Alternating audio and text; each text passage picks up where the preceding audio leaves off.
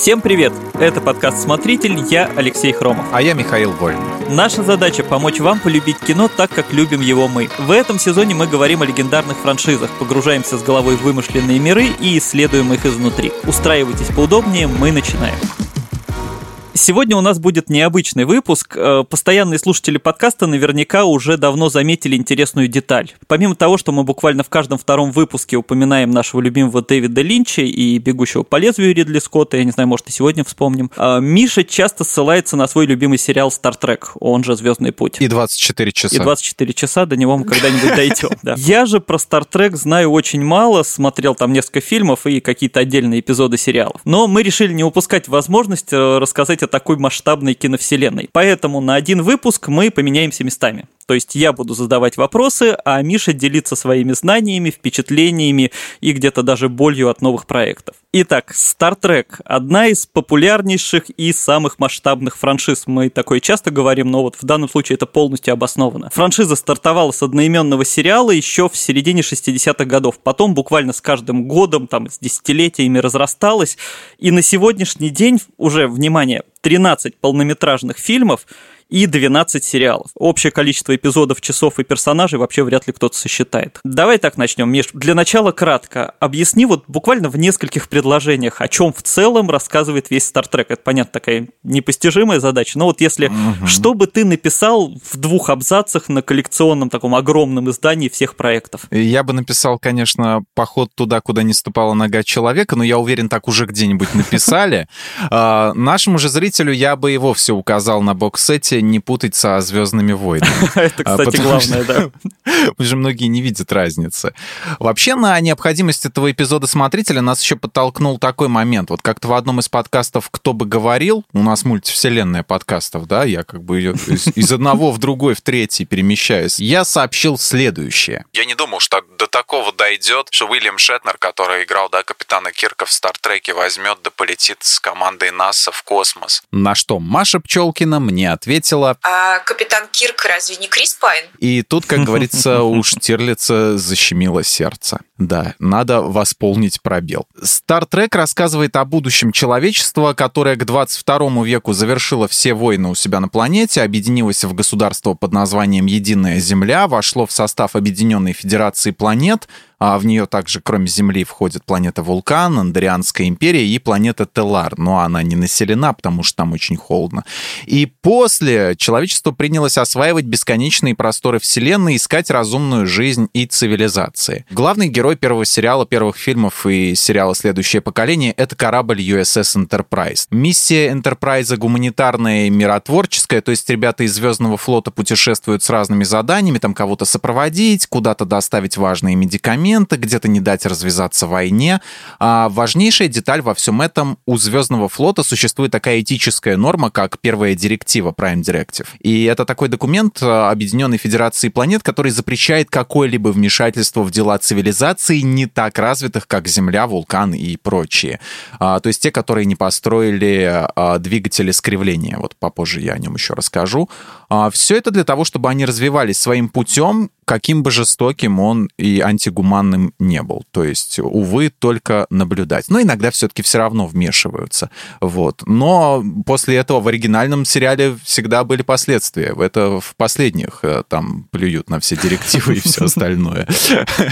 А, на пути Enterprise встречаются различные внеземные расы, планеты с их проблемами и конфликтами. Причем не всегда проблему удается решить. В некоторых сериях команда просто сваливает от опасности и, ну и радуется, что ноги унесла. Бывает такое. То есть там без, без какого-то такого финала мы всех победили, и все, воткнули флаг американский развивающийся, да, а, как, как на Луне, и, и все. В этом и смысл Стартрека показать неизведанное, оставив зрителю пищу для размышлений, чтобы он сам додумал, что это вообще было. Вот как было в четвертом полнометражном фильме, где никто не понял, что это там за дельфини, звуки звучали из космоса, кто там с кем переговаривался и о чем. Это космос, он полон мистики и загадок. А, слушай, а вот ты сейчас начал рассказывать и натолкнулся натолкнул меня на такую мысль. Мы буквально на днях с друзьями обсуждали, и мы когда даже с тобой в отдельном подкасте обсуждали, что, в принципе, э, очень мало фильмов и там сериалов утопий, да, то есть угу. есть антиутопии, а вот такого утопического будущего, где там люди могут решать какие-то частные проблемы, но мир-то хороший,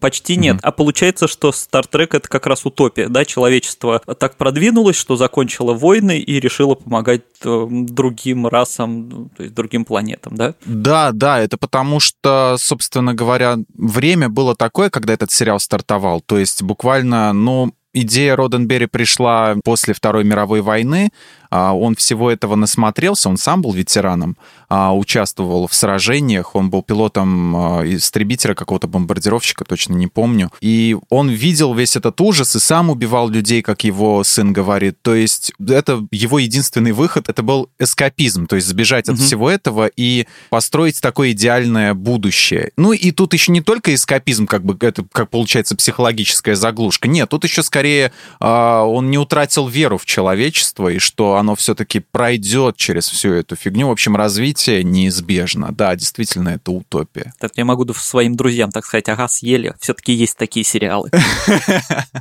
Да, есть, но их очень мало.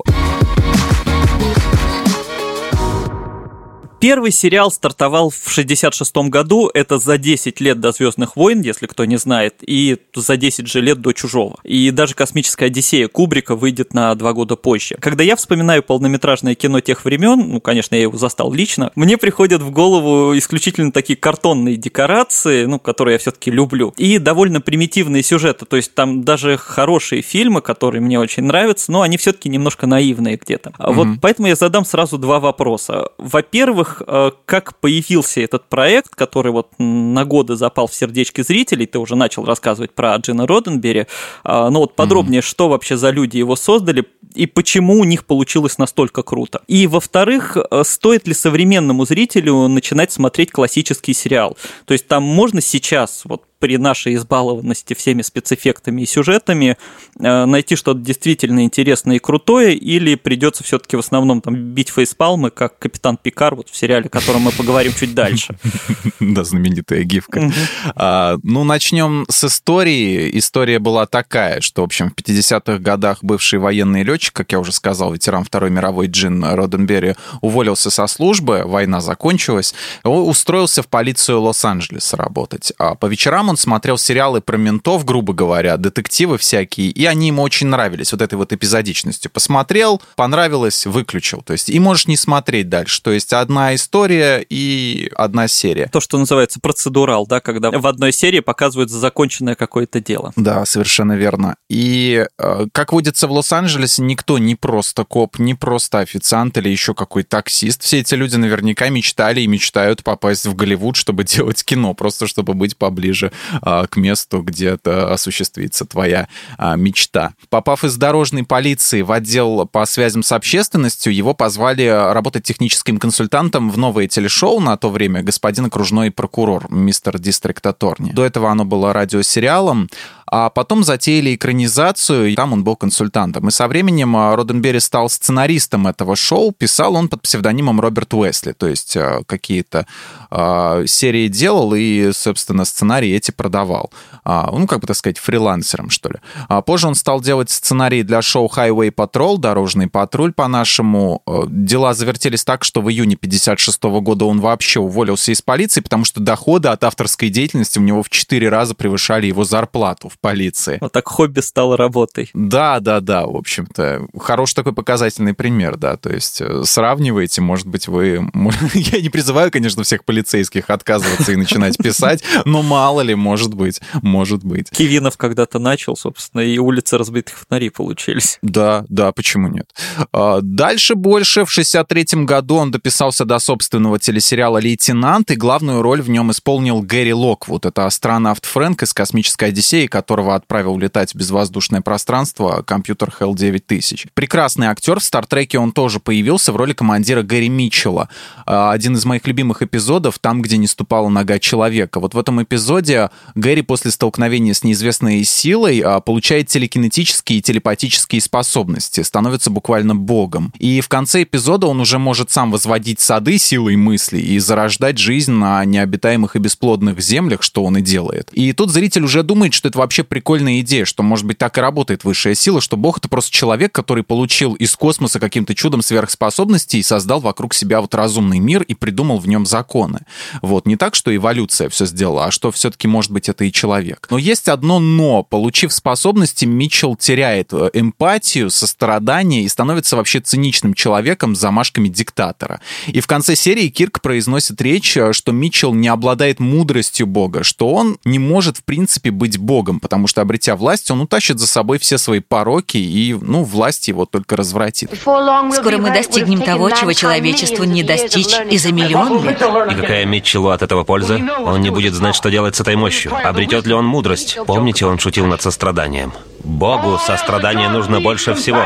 Очень мощный по своему посылу эпизод, и по совместительству это второй пилот оригинального сериала. Но об этом я позже расскажу. Пока что существует сериал «Лейтенант», а «Стартрек» только в фантазиях. В 1964 году Роденбери обратился со своими набросками космического вестерна к продюсеру Герберту Солоу, который тогда занимался сериалом «Миссия невыполнима». Он принес ему, по словам самого Солоу, клочок бумаги. То есть обычно притаскивают целые книги с описаниями своих проектов, со сценариями, а Роденбери просто набросал на одном листке схематично там синопсис и описание персонажей. Солоу идея понравилась, и он отнес ее продюсерам на NBC. Что там было написано такое, чтобы один клочок так впечатлил продюсера, вот интересно. Наверное, просто затравочка, знаешь, как пишут раньше в телепрограммах, писали, о чем сериал, о чем фильм. Вот так вот, там 19.00, там а, корабль путешествует, да, анонс.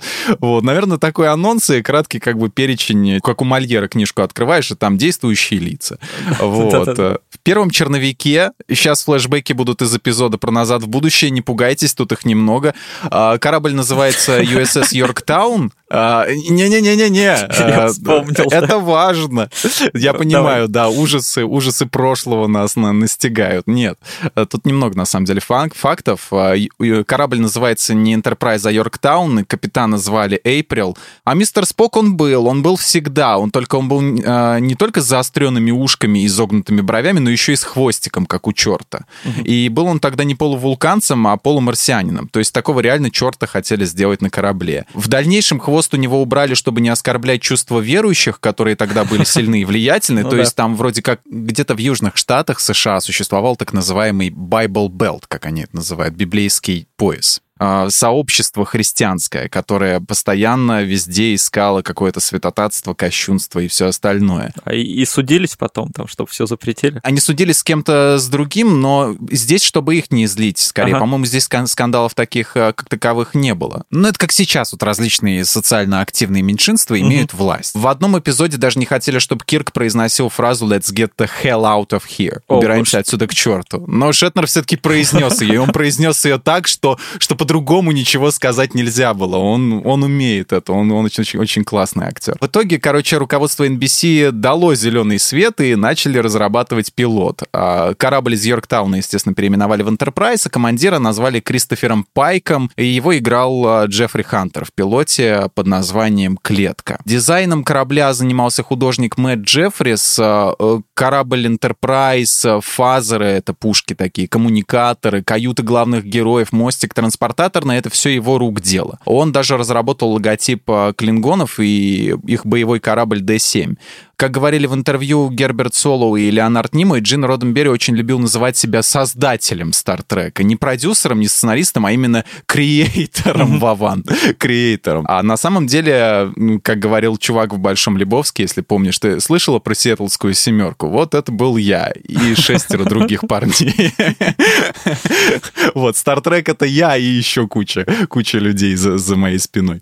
Вот. Но зрителям эпизод не зашел, клетка тогда. Отзывы получил он смешанный, что называется, mixed reviews. Это очень забавно, потому что со временем, когда отношение к Стартреку с никакого изменилось до безмерно обожаемого, ну, в узких кругах, да, этот пилот стал чуть ли не одной из самых важных серий во франшизе, а с Крисом Пайком сейчас вон отдельный сериал вообще показывают. А тогда зритель не оценил задумки, видимо, ну, сериал слишком опередил свое время, и, как обычно, люди просто оказались не готовы к чему-то слишком новому. Вот, то ли дело сериала про ментов и фильмы про ковбоев. Вот. А когда сняли второй пилот, на главную роль Джеффри Хантера уже не взяли. Как рассказывал э, Герберт Солоу, к ним заявилась жена актера и сказала, что он кинозвезда, и ему в сериалах вообще не, не надо сниматься. Вот, не до сериалов ему. Ну да, на тот момент разделение сильное было между кино и сериалами. Такое доказалось, что это ниже уровень как будто. Ну, они, может быть, отчасти и правы были, ниже уровень, но ты никогда не знаешь, из чего и в, в каких масштабах раз, разрастется франшиза. И сейчас посмотреть, где, грубо говоря, послужной список Джеффри Хантера, да, и Уильяма Шетнера. Угу. Ну и кто здесь проиграл в итоге. И на роль капитана взяли актера Уильяма Шетнера и всю команду из клетки заодно поменяли. Сказали, давайте этих ребят тоже отсюда э, выкинем. Но оставили Спока, потому что Спок вечен. И второй пилот, как раз-таки про который я уже рассказал, там, где не ступала нога человека, который по счету идет третьей серии в оригинальном первом сезоне, он всем безумно понравился, и сериал запустили в производство. Работа была над сериалом адовая, команда трудилась по 12-14 часов. Как говорил исполнитель роли Маккоя Де Форест Келли, мы почти сошли с ума на съемках. А добавляло огоньку еще то, что Роденберри сдавал сценарий в последний момент, как Хантер Томпсон своей статьи главному редактору. Вот если кто помнит фильм «Там, где бродит бизон», помнишь mm-hmm. про это вот, ну, где страх и ненависть в Лас-Вегасе? Ну, да, да, да, та же самая вот, история, там да. немножко, да, да, та же самая история, где он в последний момент приносит своему главному редактору, который уже почти его уволить готов, вот за то, что он все дедлайны сорвал. А время от времени исполнительный продюсер шоу Боб Джасман даже приходил в офис Роденберри со съемочной площадки во время съемок, чтобы тот отдал ему сценарий. И мне почему было играть. А, то, то есть заранее никто не мог подготовиться, они прямо вот на ходу все, да, узнавали? На ходу узнавали, потому что Роденберри любил редактировать все ага. в последний момент, то есть там уже съемки идут, а он все еще сидит за печатной машинкой. Джин игнорировал его, и тогда Боб Джасман забирался на стол и стоял там, пока Роденберри ему не отдаст текст. Интересный способ работы.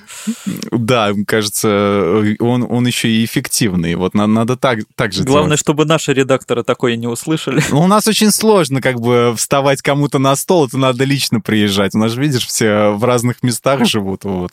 Так что мы от этого обезопасились. Вот. А жаль, вот, это очень хорошая практика, да, как бы мелькать перед глазами, стоять. У меня у отца был в кабинете в одном, где он работал, постер такой, как вот предупреждение «Не стой под струей», там было написано «Не стой над душой».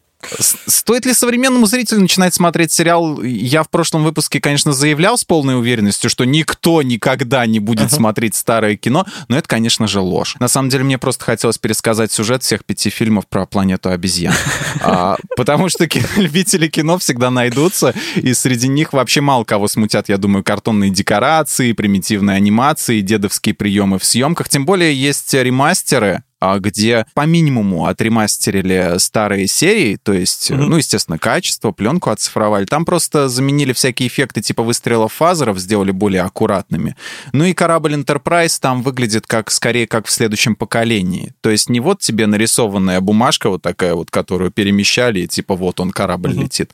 И я сейчас пересматриваю оригинальный, не отремастеренный. В принципе, да, эти спецэффекты, они не главное, собственно говоря. Ну, примитивные, да, но все равно это очень милый и хороший сериал. Этот сериал смотреть стоит, он заставит ваш мозг думать. Вот рассудительные речи Спока, они вас успокоят и настроят на интеллектуальный лад. И вы буквально уже через 10-15 минут не будете чувствовать себя дома, а будете чувствовать себя там на борту Интерпрайза и уже думать, как вам выпутаться из той фигни, в которую вы вляпались. Но делая все это, естественно, вдумчиво и рассудительно, вот как при игре в шахматы, например. То есть это как мы, опять же, говорили про планету обезьян, да, что когда погружаешься погружаешься в хорошую историю, ты перестаешь замечать, что она такая немножко вот игрушечная, да. То есть ты начинаешь да, да, действительно да. верить персонажам в первую очередь, но остальное уже все вторично. Да, все все отпадает, работает магия кино, и ты уже просто, просто как во сне в каком-то ориентируешься там, да. Ну что, вот оригинальный сериал, что называется, бомбанул. Или, кстати, или не бомбанул. Вот я точно даже не знаю, как там его воспринимали. Сначала он бомбанул и еще как, да. А я, кстати, только сейчас вспомнил, что после него же был еще анимационный сериал с такой очень Да, да, плохонькой да. графикой, и оттуда очень много тоже э, вот знаменитых Смешных ме- картинок. картинок, да, мемов вот этих пошло.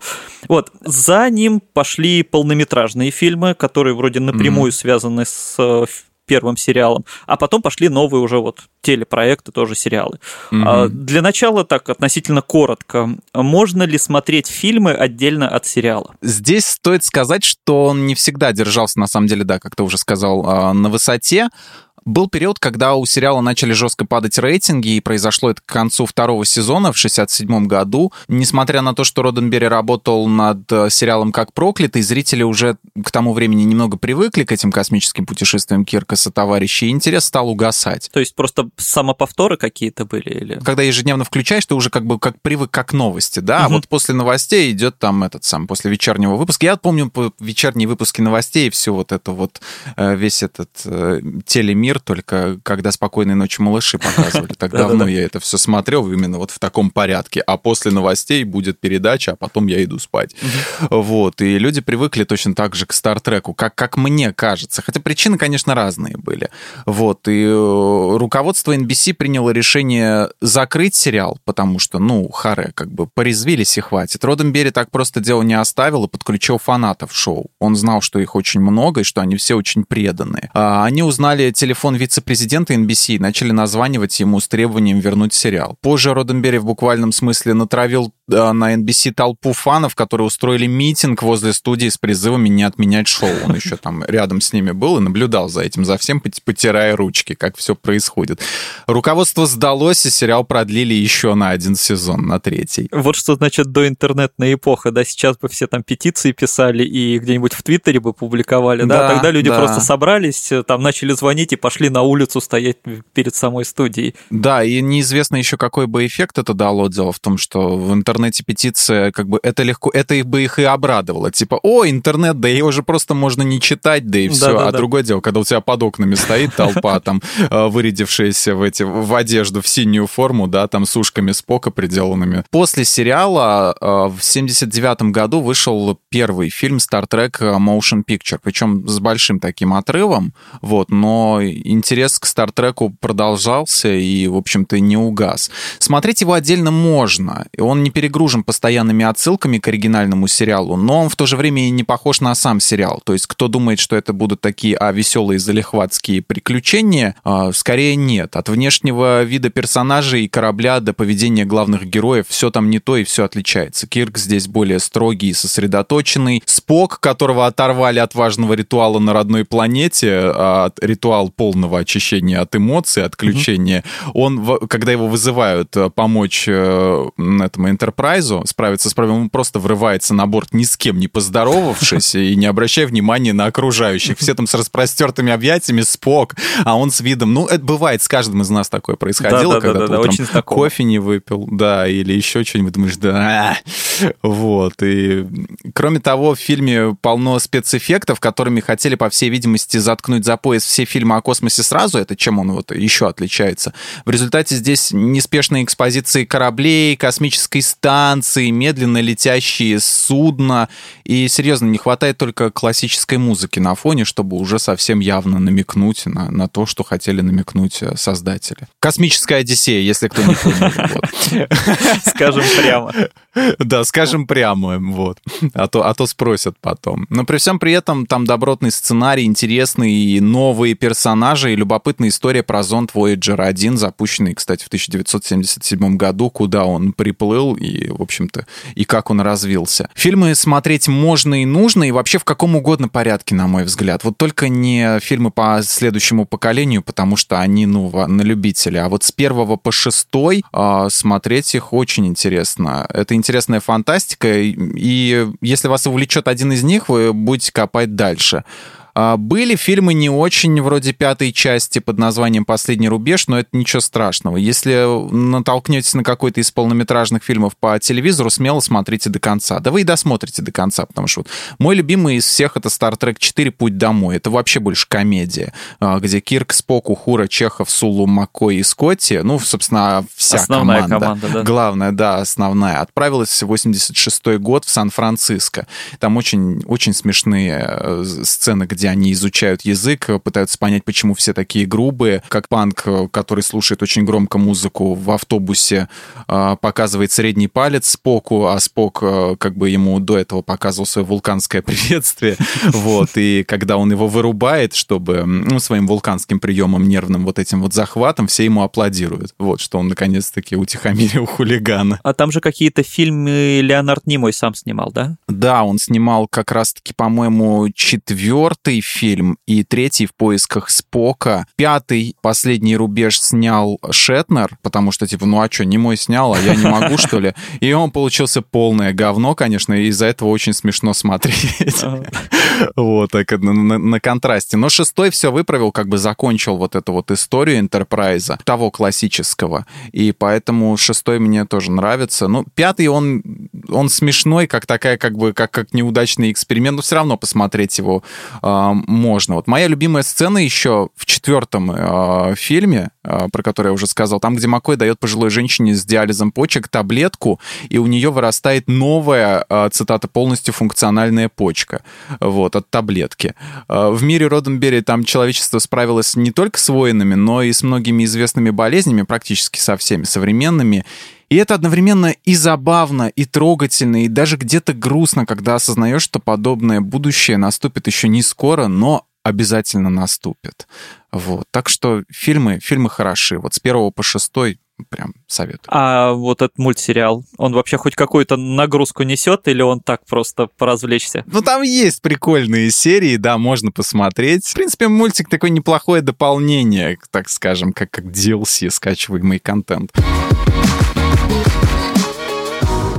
А вот теперь давай чуть подробнее. Вот я открываю огромный список, почти бесконечный, да, и вот если даже посмотреть только сериалы, ну вот есть следующее поколение, да, в первую очередь. Это вот проект, который прославил Патрика Стюарта как раз в образе капитана Пикара. Вот про него я слышал, что это такой самый динамичный и простой для понимания сериал. Вот это так? А на самом деле и в оригинальном сериале тоже ничего не было сложного, и как ни крути, это телешоу, а оно вообще по самым примитивным характеристикам должно быть понятным кому угодно, грубо говоря, даже домохозяйке, да, или человеку просто, который вообще не, не разбирается, включил, и его как бы задача телешоу просто заинтересовать любого человека с любого момента. Вот. Но для многих это самый лучший проект из франшизы, потому что тут у Роденберри появилась полная свобода действий. Если в 60-х, когда снимали, там еще были всякие вот эти вот, помимо христиан, там были разные проблемы и, в общем, так сказать, вопросы к ним. В первом сериале был первый межрасовый э, поцелуй, значит, Ого. Кирк поцеловал темнокожую ухуру, да, да, да где ж такое видано, вот, а они показывали, что, чуваки, типа, это будущее, и в будущем нет таких глупых проблем. Кстати, очень смешно было, когда у Роденберри спросили, говорят, почему Пикард, я, я его буду Пикардом называть, потому что у нас Мгм. странно как-то вообще переводят, как-то и Пи- Пикар, и Стартрек в одно слово пишут, когда у Роденберри спросили, а, почему Пикард лысый, говорят, типа, что к 24 веку с облысением никто не справился. Он говорит, в 24 веке до облысения нет никому никакого дела. Отлично, Вот. отлично. это самое главное, да-да-да, просто не париться. То, что раньше ему не удавалось реализовать из-за продюсеров, общественного мнения и прочей ерунды, он с лихвой воплотил в следующем поколении. И там мы, как и немного в первом сериале, видим, что человечество эволюционировало как вид. То есть перед нами, условно выражаясь, человек 2.0. Э, Не склонный к рациональному поведению, глупым шуткам через каждую фразу «здесь привет странным новым мирам», чистый в своих помыслах и идеях. Ну, почти андроид, э, хотя, чтобы сильно не превращаться в людей-роботов, чтобы остались какие-то эмоции, для контраста был введен персонаж Дейта. И так и получилась команда Дейта Андроид, Ворф интеллектуал Клингон, вот как э, говорят взаимоисключающие параграфы, Ага. да, но те- тем не менее. А, Глава службы безопасности женщина Таша Яр, и, и ничего такого. Вот, да, в принципе, корабль хорошо очень со всеми своими проблемами справлялся, несмотря на это. Плюс Star Trek всегда любили вот за его поэпизодность, как я уже сказал, чтобы ты включил телевизор, там твой сериал любимый, ты посмотрел серию, ну и как, как Роденберри, за, получил удовольствие и выключил ящик. Если допустим, врубить телек и заставить там середину Санта-Барбары, где один персонаж в тюрьме, другой в заложниках, корабль разрушен, все в замешательстве, капитан пьет валерьянку, это уже совершенно другой жанр. Это уже Star Trek Discovery, Я только к такому хотел сказать, пришел. да. Понимаю, на что ты намекаешь. Ну, там была сцена, да, про главную героиню, которую там, в общем-то, ждал трибунал или что там ее пытались э, засадить куда-то. Next Generation, как и оригинальный сериал, он сохранил всю свою театральность и камерность, и при не особо богатом реквизите, декорациях и спецэффектах создатели делали упор именно э, на драму. Ну, на драму не между сотрудниками Enterprise, а вот именно на, на конфликты между инопланетянами и людьми. И, или, может быть, между инопланетянами и другими инопланетянами. И драму очень любил э, Роденберри, он фанат Шекспира очень большой когда не отвлекаешься на лишнее, вот, а именно с головой уходишь в проблему и пытаешься вместе с героями просчитывать возможные пути ее решения, вот в этом вся суть-то и была. И большинство конфликтов, которые возникали в шоу в следующем поколении, они были вообще дипломатического характера. То есть экшен присутствовал, но он всегда был вовремя, и всякие перестрелки возникали только как следствие, а не как повод, э, чтобы лишь бы сейчас мы начнем стрелять, вот, и дальше уже будем вокруг этого строить серию. Не «Звездные войны» нет. Ну, не «Звездные войны», да, но но, собственно, и, и жанр, в общем-то, другой. Дикие ференги там мучили головными болями Пикарда, Кью издевался как только мог, подросток Уэсли, которому зачем-то верили управление, творил всякую дичь. Вот эта вот знаменитая фраза «Заткнись, Уэсли», которая стала одной из самых популярных и миметичных э, среди фанатов. Sir, I know this may finish me as an acting ensign, but... Shut up, Wesley! При этом ни в одном эпизоде в кадр не врывался Райкер с пулеметом на перевес и там с фразой какой-нибудь, типа, я пришел сюда, чтобы жевать жвачку и пинать задницу.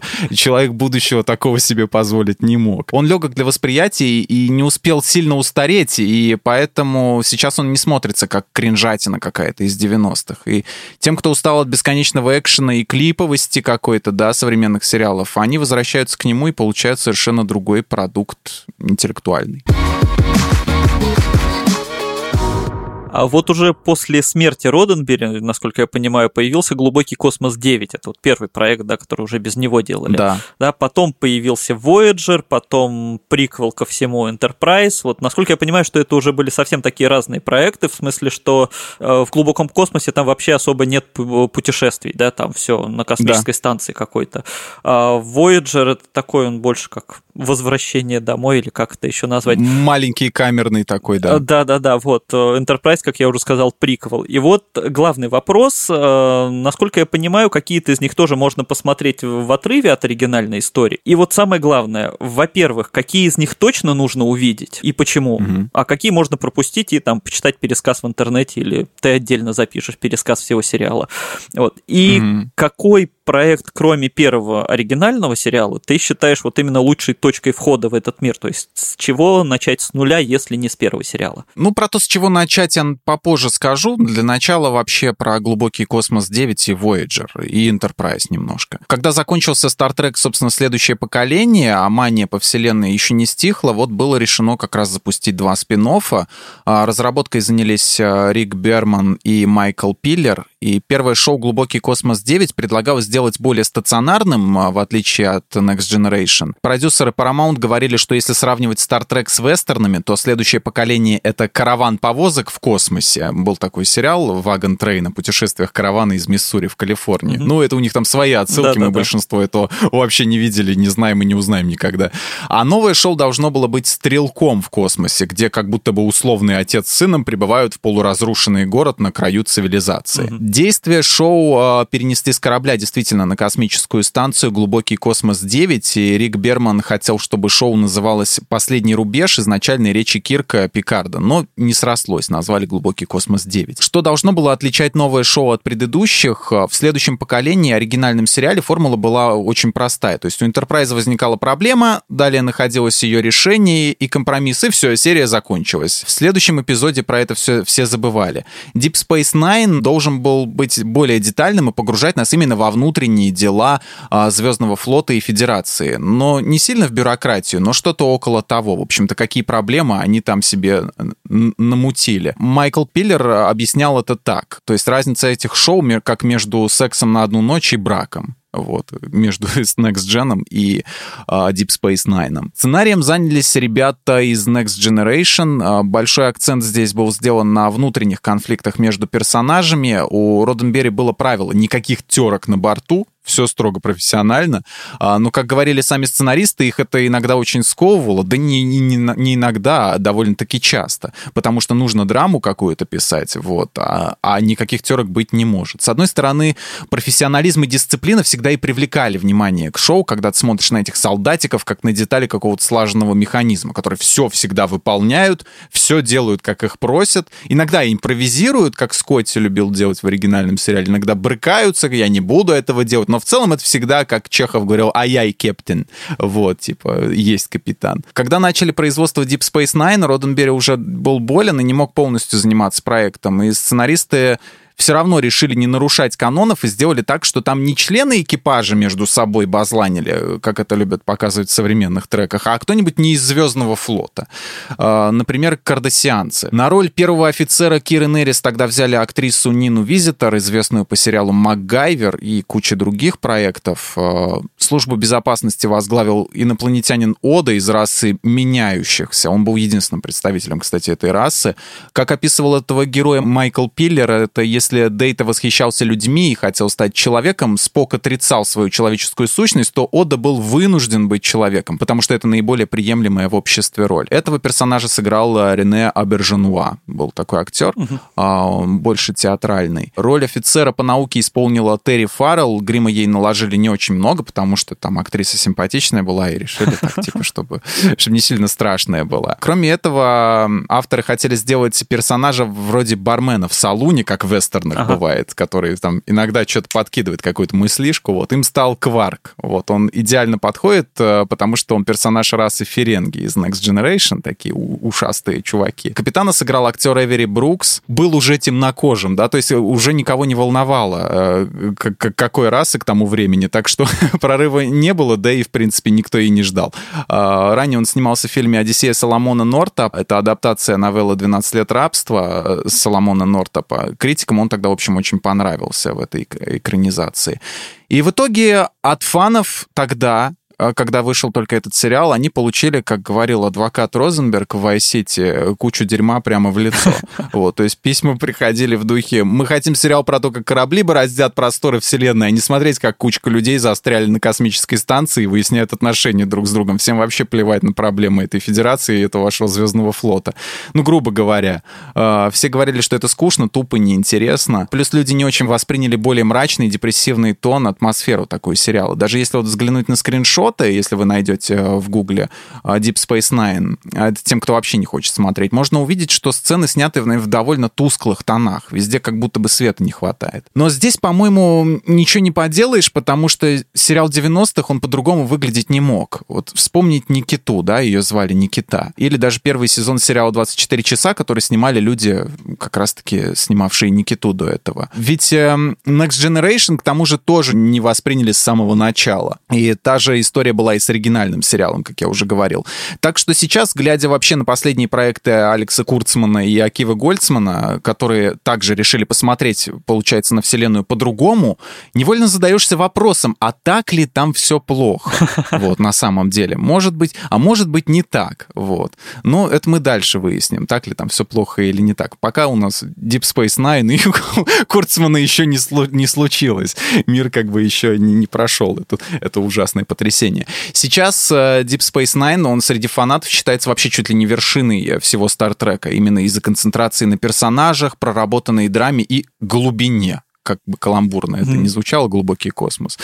Мыльная опера, которая вообще всем не понравилась в самом начале, она превзошла предыдущие сериалы, и в глазах фанов, э, ну, хоть и не сразу это случилось, любовь пришла со временем. Сейчас вообще во всяких фан-сообществах, на Reddit, в соцсетях официальных, все больше превозносят Deep Space Nine, чем все остальное. Вообще говоря, что это чуть ли не произведение искусства. Voyager — это второй спин от Next Generation, он шел параллельно с Deep Space Nine, его разрабатывали все те те же Рик Берман и Майкл Пиллер. Это был шоу-конкурент. Плюс к разработке присоединилась Джерри Тейлор, которая ранее работала над сериалом «Детектив Магнум». И действие здесь уже как раз-таки на привычном кораблике. То есть, если вы хотите путешествие на корабле, вот они. Видимо, может быть, еще и по, по запросам телезрителей, да, сделали, чтобы сильно не злить. А они выходили примерно в одно время? Стартовали они в разные, но потом они шли одинаково, ага. буквально бок о бок, на разных а, телесетях. В следующем поколении были серии, где Q забрасывает Enterprise в дальние неизвестные уголки вселенной, и команда решает, как оттуда выбраться, и, собственно, выбирается. Майкл Пиллер решил посмотреть на ситуацию с другого ракурса, а что если команда не возвращается сразу из путешествия, а летит домой очень долго?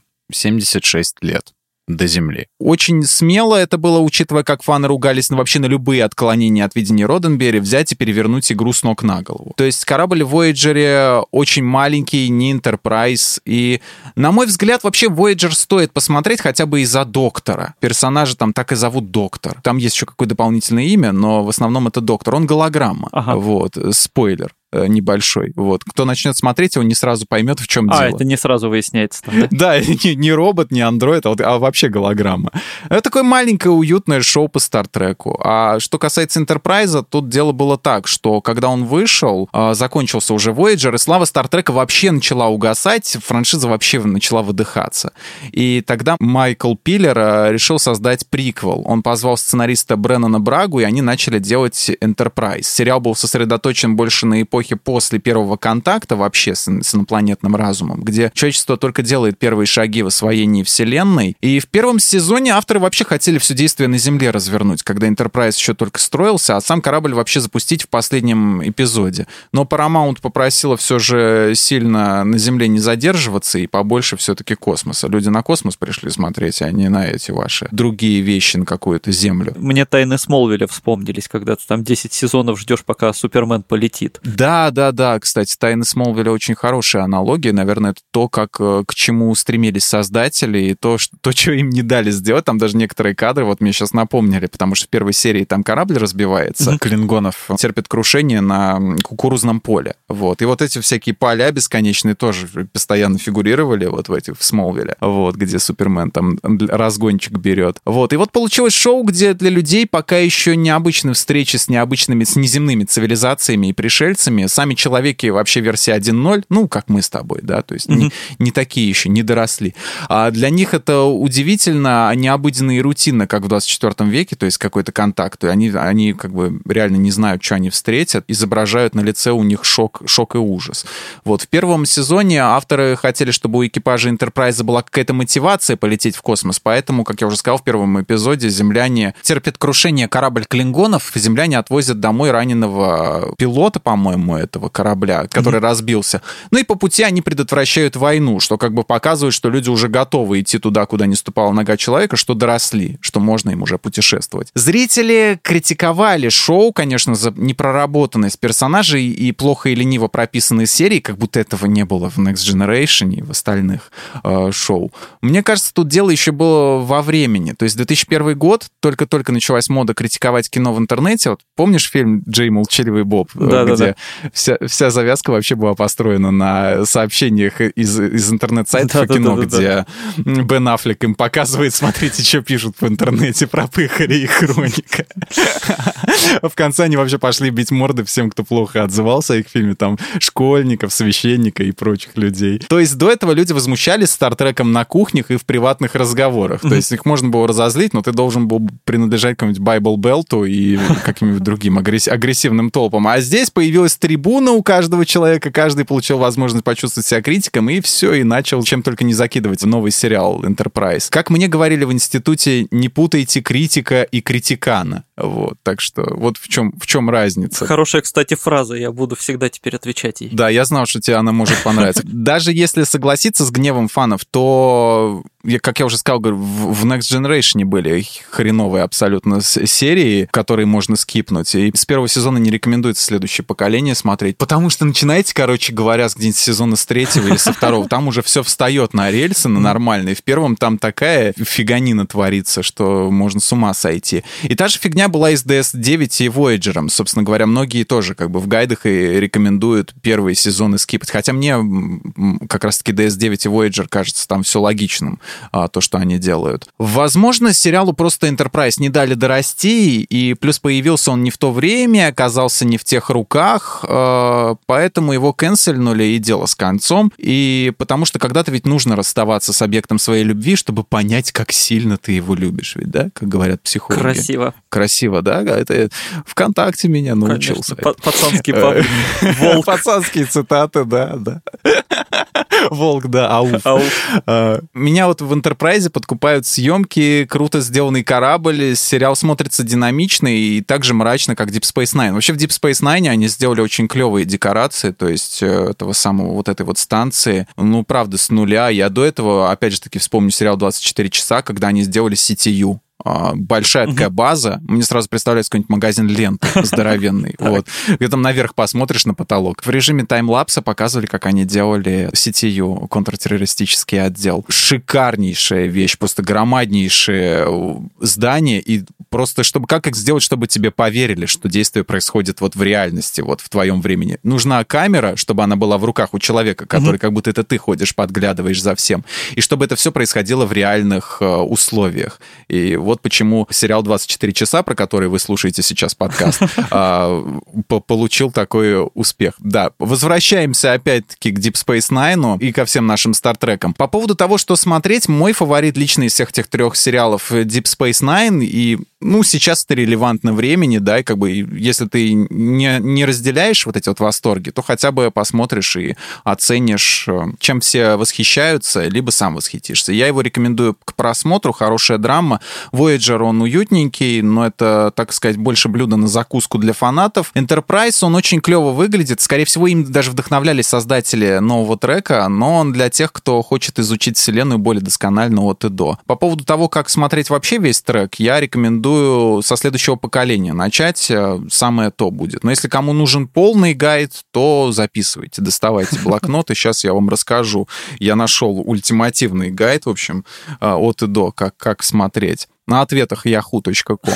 Вот. Значит, такой порядок. Оригинальный Star Trek 60-х годов, потом мультсериал, после него фильмы с первого по шестой, далее Star Trek «Следующее поколение», потом седьмой фильм Star Trek «Поколения», после Deep Space Nine, «Глубокий космос 9», Voyager, фильмы с 8 по 10, Enterprise, фильмы с 11 по 13, Абрамсовский трек, А далее сериал Discovery, Пикард, и дальше уже вообще что угодно смотрите, это вообще не считается. Можно даже в стену смотреть. Да, можете в стену смотреть, может, так веселее будет. Там дальше как бы понятное дело. То есть сначала Discovery, Picard, дальше можете навернуть э, Lower Decks. Lower Decks это, это мультик, то есть от него особо как бы того самого трека, как бы его не превозносили, ждать не стоит, но он больше и аккуратнее относится к канонам, чем, допустим, чем вот новый трек. Это, насколько я понимаю, про типа всяких неважных сотрудников, да, вот про всех технический персонал, да? Ну да, вот эти вот красные униформы, которые обычно, ну, в первом сериале, в оригинальном Стартреке их привозили на неизвестную планету, их быстро убивали, вот, и Да-да-да. все, и про них все забывали. На мой взгляд, каждый сериал интересен и интересен по-своему. Я могу добавить, что на самом деле в интернете по классическим сериалам всегда есть какие-то гайды, там и русскоязычные, и тем более англоязычные, типа там 10 лучших эпизодов того-то, того-то. Вот. И чаще всего, да, вот можно, ну просто потому что наугад выцеплять есть шанс попасть на худшую серию, и тебе покажется, что это полный отстой, да, а на самом деле сериал Мгм. прекрасный. Вот я просто в свое время так влюбился в «Я люблю Люси», простите за тавтологию, и в Сайнфилда. Вот я просто нашел лучшие серии, мне все это понравилось, потом я уже начал смотреть все подряд и уже втянулся головой. То есть ты смотрел по этим, по оценкам, да, кто... А, Ну, как- там а, у не IMDb, а просто там какие-то типа скринрент или кто-то вот любит составлять там 10 лучших. Но это, скорее У. всего, на усмотрение какого-нибудь там сидящего их критика. Ага. Ну, по крайней мере, человек не насоветует самый там вот какой-то провальный эпизод, и ты увидишь что-то поинтересней. Я по MDB, он, он мне вообще помог, открыл много всяких шоу, про которых я, я не читал о них ни в Википедиях, нигде. То есть они мне Мгм. говорят, если вам нравится, допустим, Тим и Эрик, э, которому мне тоже, кстати, которого мне по- порекомендовала MDB, то вам скорее всего, понравится и вот это. И я постепенно вышел на, на разные скетч-шоу 90-х, что снимали. То есть началось, по-моему, даже все с э, сериала «Отец Тед», и, может быть, даже раньше из компьютерщиков, а, первое, о чем я узнал. И после этого я вышел на различные скетч-шоу, допустим, «Детки в классе», «Kids in the Hall», а, которых сейчас вот новый сезон выпустили. Да, действительно, рекомендации на IMDb, на вот этих сайтах, они, они работают, это да, клево, да, да по, по ним по ним искать. Thank you. Насколько я понимаю, Star Trek отличает от, скажем, Звездных войн, мы постоянно их будем сравнивать, э, стремление объяснить все с точки зрения науки, даже если речь заходит о каких-нибудь там египетских богах. Э, ну, понятно, что во всем этом есть допущение, потому что речь идет о фантастике, о каких-то там технологиях будущего, но все-таки mm-hmm. это не мистика, а вот такая условная наука. И в каких-то отдельных элементах, э, как многие пишут, эта франшиза даже предсказывала развитие реальных технологий. Вот расскажи, какие гаджеты гаджеты показали в сериале до того, как они появились в жизни? И вот второй вопрос, чего из пока что фантастических технологий Стартрека нам больше всего не хватает? Про то, что у нас появилось в жизни, ты, естественно, намекаешь на коммуникаторы, благодаря которым появились мобильные телефоны. Да-да-да, там говорили даже вроде про раскладушки какие-то, про что-то такое. Да-да, раскладушки, они именно, ну, они были устроены, как они открывали его, вот эту штучку коммуникатора, и в нее говорили, собственно. Но больше все-таки э, вот эти телефоны первые раскладушки, естественно, из матрицы появились. Mm-hmm. Вот. Но да, телефоны — это как бы прямая связь Стартрека с вот нынешними технологиями. Роденберри вообще хотел, чтобы технологии будущего от коммуникации до самих полетов были максимально точными с точки зрения науки. Скорость света, к примеру, составляет 300 тысяч километров в час. Это мне рассказал интернет, а не школа. Mm-hmm. И этого очень мало, чтобы путешествовать на большие расстояния в космосе. И поэтому Роденберри решил отталкиваться от теории Альберта Эйнштейна. То есть ученый утверждал, что пространство и время едины, что они представляют собой единую материю, и что если, грубо говоря, сжать пространство, можно сократить время, за которое корабль отправляется в нужную ему точку. Но чтобы сжать пространство, нужно очень много энергии, поэтому кораблю придумали двигатель искривления пространства. Он по-английски звучит более приятно, warp drive, чем mm-hmm. двигатель искривления. Двигатель этот искривляет пространство таким образом, что позади корабля оказ... пространство оказывается раздутым, а перед кораблем сжатым. Есть даже на картинке вот показано, как это все, все делается статье, а, по-моему, в той же самой Википедии про это. Сам не помню, правда, в английской или в русской.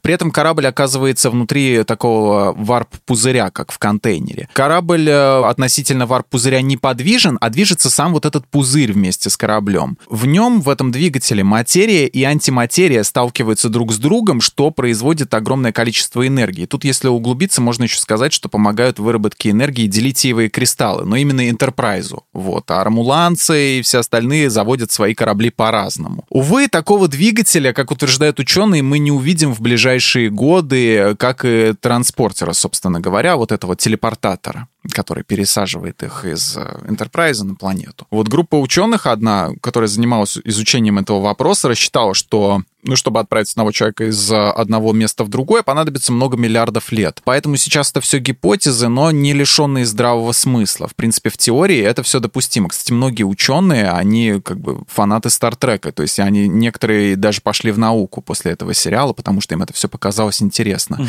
Все это выполнимо, никто не знает вообще, какие чудеса нам преподнесет наука, скажем, через год. А может быть не наука, а естественный какой-то ход событий, вот как коронавирус, который к нам приходил. Из того, что еще предсказал сказал Star Trek, это видеосвязь, это имеется в виду, ну, Skype, WhatsApp, все, все вот это вот остальное, да. Ну, Skype это скорее привет бумерам, потому что кому нафиг Skype уже нужен. А у меня до сих пор есть. У тебя он есть, да? Да. А, я вот заметил, что у кого-то он есть. Я еще пытаюсь выяснить, у кого он а, остался до сих пор. Мне для эфиров на одной радиостанции приходилось, значит, им пользоваться. Я тоже впервые за много лет там, мне когда сказали, я так это сидел и долго тыкал так, что что что делать-то надо. Куда тут нажимать? Но потом вспомнил, да. Ну да, на радио еще остались такие люди старой закалки, они используют до сих пор старые э, технологии, которые, в общем-то, многим уже... Ну, не как Next Generation, но что-то типа того. Автоматические переводчики нам достались, то есть, которые сейчас способны даже со слуха переводить. Говорящие компьютеры, Сири, Алиса, Алекса. И голоса у них, кстати, приятнее, чем у компьютера из оригинального Стартрека, который говорит «Выдаю информацию!» Вот, что-то типа такого. А, кстати, тогда именно так представляли, да, вот голоса роботов, они всегда так были такие очень резкие какие-то, вот, ну вот как ты изобразил прям, да. Да-да-да, робот Вертер еще так говорил смешно. Помнишь, там вот этот момент в Ютубе, вот этот ролик ходит, где он там говорит, ха-ха-ха, как-то так смеется. Гипоспрей. Есть такая штука, которую использовал доктор Маккой. Это шприц, который без иголки может вводить лекарство через кожу прямо в кровь, не создавая проколов. Такие девайсы есть, они называются джет-инжекторы, но они очень дорогие, используются редко, но в принципе мы движемся в правильном направлении. Локаторы, по которым сотрудники Enterprise обнаруживали местонахождение членов своего экипажа на планете или, может быть, на самом Enterprise. Планшеты, ну, это GPS имеется в виду, то есть сейчас мы можем по GPS определять. А, Ну и э, эра ГЛОНАСС, привет, Да-да-да. Рогозин. Планшеты, их экраны, э, по-моему, толком не показывали, но они представляли собой примерно современные iPad, правда, такие толстые со стилусами. И в первом эпизоде Оби-Вана Кеноби а, тоже был планшетик, да, такой видел? Да-да-да. Прикольненький. Вот. э, До этого, по-моему, не показывали. Вообще, в первом Оби-Ван Кеноби мне понравились, жутко понравились гаджеты, которые они когда достает. Вот этот вот старый, типа, знаешь, типа первой вот этой приставки на геймбоя, да, у этого, у Кеноби. А это коммуникаторы, оказывается, какие они клевые по дизайну. Это просто офигенно. Вот. Чего нам не хватает из технологий будущего, из технологий Стартрека, это не транспортаторы, не что-то такое, потому что телепортация пока не жизненно необходима. Нам не хватает гуманизма, любви друг к другу и желания, не желания убивать, а, желание именно создавать. И главный, это, это главное из Стартрека, что мне хотелось бы увидеть в современном мире, простите уж за пафос. Подпишусь под каждым словом. Но, кстати, я все-таки вернусь к телепорту. А, Значит, тут воп- вопрос со звездочкой. А, Мгм. У нас с моей девушкой, про которую я уже неадекватно часто говорю в подкастах, да. Она с- уже наш э, член э, этого самого экипажа Да, смотрителя, да, да? Моя, моя невыдуманная, красивая, умная девушка. И моя выдуманная. Вот, у, у нас с девушкой э, уже давно идет спор такой прям аж ожесточенный. Вот, она утверждает, что телепорт возможен, то есть, что тебя могут разобрать и собрать в другом месте точно такого же, да? А, и Да-да-да. Я утверждаю, что в тот момент, когда тебя разбирают в телепорте, ты умираешь, а на другом конце собирают твой клон. То есть Да. для всех внешних наблюдателей разницы никакой. А непосредственно вот, ну вот если я это сделал, непосредственно я умру. И все, как бы я распадусь. Но это как... Рик и Морти, да? Да, как в одном месте выкрутить лампочку, а в другом вкрутить точно такую же. Для всех то же самое, но, собственно, это бездушный клон. Как ты считаешь, э, кто из нас прав? Прав, по-моему, ты, потому что даже транспортатор в Стартреке работает по похожему принципу. Он расщепляет тебя на атомы, разбирает, и твои атомы собирает в другом месте. Но те же это атомы, а, то есть кто переместился в итоге. То есть э, атом, грубо говоря, содержит информацию, и вот он собранный в той же последовательности возникает где-нибудь на планете. И то есть э, получается, что по такой логике Кирка, допустим, транспортирует из Энтерпрайза, а на планете высаживается другой человек, а возвращается с нее третий. Это, конечно, очень взрывает мозг, да. да, да. Вот, Да, но я э, думаю, ты прав. Если не вырежут это из выпуска, то давайте пусть слушатели тоже напишут свое мнение, вообще телепорт возможен или нет. Вот, рассудите нас наконец. А может, вы уже сами телепортировались, а? Может, вы там что-то в гараже экспериментируете, как Стив Джобс? Создаете какие-нибудь технологии? Все может быть, об этом мы расскажем потом. Thank you И еще один вопрос о твоих личных предпочтениях. Стартреки показывают очень много раз, причем в отличие от все тех же Звездных войн, где про большинство из них так ничего и не понятно, они просто странные. Там какой-то слон играет на клавишах и все. Что это за слон, никто не знает. Слон играет на клавишах. Ну, так образно. Здесь про многие виды рассказывают подробно. И будь это безэмоциональные вулканцы, ну или почти безэмоциональные, агрессивные клингоны или коллектив Борг с единым разумом, да, вроде бы. А какие самые классные инопланетяне есть в франшизе? Ну, или просто кто тебе больше нравится, там, может, зеленые женщины с Ориона. Сейчас будет задротство. Вулканцы безэмоциональные. Просто Ага. Спок был наполовину А, человеком. вот, поэтому у него есть какие-то эмоции. Окей. Женщины, вымазанные зеленой краской из первого Стартрека, мне могут присниться разве что в кошмарном сне. Там еще в конце, по-моему, второго сезона, в конце каждой серии вырезки типа кадры, лучшие кадры из, из предыдущих серий. То есть, как бы, ну, им надо на чем-то титры показывать. Вот. И там как бы застывшие вот эти по, по одному кадру. И там вот в конце нескольких серий была вот эта именно зеленая женщина, она меня а, преследовала. То есть попытка Стартрека быть сексуальным а, не удалась, да? Фу, блин, вот почему-то показывали тогда на Кирке, оно должно было прям сработать, вот прям вот сто пудов. Ну ты смотри, какая зеленая женщина красивая. Там было еще, они когда смотрят, как она танцует, они там все лежат такие, о, вот эта женщина. Я просто, когда искал э, материалы всякие по Стартреку, среди прочего, нашел такую статью, которая называлась там «10 times when Star Trek tried to be sexy». И там такие достаточно кринжовые вот эти сцены, где... Tried to be sexy, это очень-очень-очень точно, да, потому что не получилось ни хрена. Да, которые типа должны были возбуждать, но что-то это очень смешно. Да, ничего такого не было, вот, я не знаю. Да, кстати, в «Звездных войнах» тоже, по-моему, инопланетянин, потому что инопланетянин, он всегда отличаться будет от наших ну, стандартов да, да. человеческих, вот. Вообще, мне очень нравятся люди будущего, как ни банально. Они чем привлекают? Осознанием того, что это достижимо, что я сам mm-hmm. могу сделать себя лучше, приблизить себя к тому же капитану Пикарду или Райкеру. Вообще лучше ролевых моделей для каких-нибудь подростков, чем команда Энтерпрайза из первого Стартрека, я себе представить не могу. Есть один прекрасный эпизод Чарли Икс а, про подростка-инопланетянина. Он попадает на борт корабля, и ему начинает нравиться писарь Рент, э, девушка. И Кирк объясняет ему, что он ей не симпатичен, да и возрастом они друг другу не подходят. И тут между Чарли и Кирком происходит происходит следующий почти семейный диалог. Если тебе кто-то нравится, что надо делать? Не торопись. Будь осторожен. Это ведь не игра в одни ворота. Важны не только твои чувства, но и чувства девушки. Если девушка что-то к тебе чувствует, ты это поймешь. Вы не верите, что Джен, старшина, полюбит меня? Она тебе не подходит, Чарли. Во-первых, из-за возраста.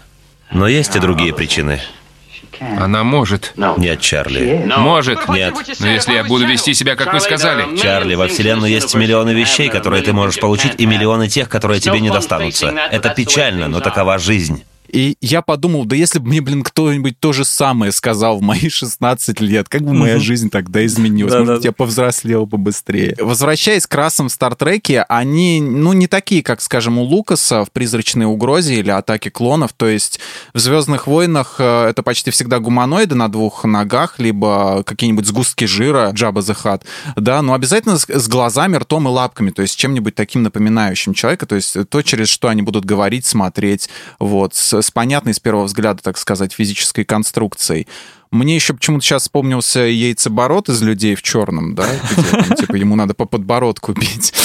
В Стартреке инопланетные существа, они не, не обязательно материальны. Они иногда предстают э, в виде облака энергии, сгустка газа, либо они вообще невидимы. К примеру, вот одной из тоже моих очень э, обожаемых мною серий была показана раса органианцев. А планету Органию там собирались колонизировать по сюжету клингоны, и Кирк и Спок высадились туда, чтобы предупредить местных старей старейшин, городоначальников об угрозе. Но те сказали что-то типа «пусть захватывают, мы не приемлем агрессии, поэтому сопротив... сопротивляться не будем». И Кирк очень бесился по... на протяжении всей серии, э, подумал, что они вообще бесхребетные какие-то, как что за монашество вот это вот, да. Когда дело дошло до конфликта капитана Клингонов и Кирка, а они собрались уже выяснять отношения, у них внезапно перестали работать фазеры. Выяснилось, mm-hmm. что их заблокировали органианцы, эти добрые бородатые вот эти вот дедушки-монахи. В конце эпизода они заявили, что не дадут развязаться войне людей и клингонов и будут блокировать их агрессию столько, сколько потребуется, только лишь обычной силой мысли. Причем блокировать не только на планете, но и на их кораблях вот, чтобы они не могли стрелять друг в друга. Спок решил проверить их трикодером и выяснил, что оболочка вот этих вот органианцев внешняя — это просто маска для глаз человека. Сами они представляют собой э, чистую энергию, чистую мысль. Pure energy. Pure thought это эволюционировавший вид из живых существ, причем развился он так, что ему вовсе не нужно тело. По уровню эволюции мы для них амебы, заключил Спок вот в конце серии. Вот такие, как органианцы, есть мои любимые расы в Стартреке. Ну и, разумеется, вулканцы. Я большой фанат Спока, это культовая фигура, бесконечная логика, отсутствие эмоций, вот этот нервный захват, которых как бы я тоже хотел так вот вырубать людей с одного захвата вот это вот. Я защемил ему нерв, и все, и он, и он спокоен. Вот этого мне не хватает каждый день. Вообще у них очень богатая культура и ритуалы по полному отказу от эмоций, там брачные игры. Это очень интересная вещь, которую можно исследовать и исследовать. Борги, они стремятся уничтожить все живое во Вселенной. Я не могу представить, кому они могут понравиться. Вернее, могу представить, но вряд ли сейчас это можно сказать в подкасте. Но вообще классно, что в Стартреке предлагают э, совсем необычных инопланетян, потому что большинство фильмов и сериалов, да и даже книжек, э, пытается показывать нам инопланетян, ну, как что-то близкое к нам. Они могут там выглядеть как люди, как страшные люди, как насекомые. Зеленые человечки, Да, короче как что-то такое. Но это такое что-то все, ну, довольно понятно, какие-то углеродные существа, просто немножко разных видов, похожие там либо на котиков, либо на птиц, либо на кого-то да. еще. А действительно представить, что инопланетянин может быть волной, мыслью или чем-то вообще непознаваемым, ну, мне сходу, кроме Стартрека, приходит э, только мой любимый фильм «Аннигиляция», вот где тоже показали, что инопланетное существо, ты просто его не можешь осознать, оно вообще другое. Э, это действительно очень классный подход, очень такой необычный. И вот там мужчина в одной серии был влюблен, в него было влюблено газовое облако, которое давало, не давало ему просто умереть. Оно было женщиной. Вот это настоящая диверсия Tako je, da. Ладно, с классикой вроде разобрались. Перейдем к новому поколению. Я имею в виду не сериал, а вот новую эпоху. Угу. В 2009 году студия Paramount, которая уже продала себе права на сериалы, решила запустить свою историю в виде полнометражных таких дорогих больших фильмов. Первую часть вообще отдали снимать Джей Джей Абрамсу. Видимо, чтобы избежать ответственности или какой-то слишком сильной привязки к классике, авторы решили показать такой параллельный мир, в котором все пошло несколько иначе. Там родную планету Спока уничтожили, Кирк вырос совсем другим человеком.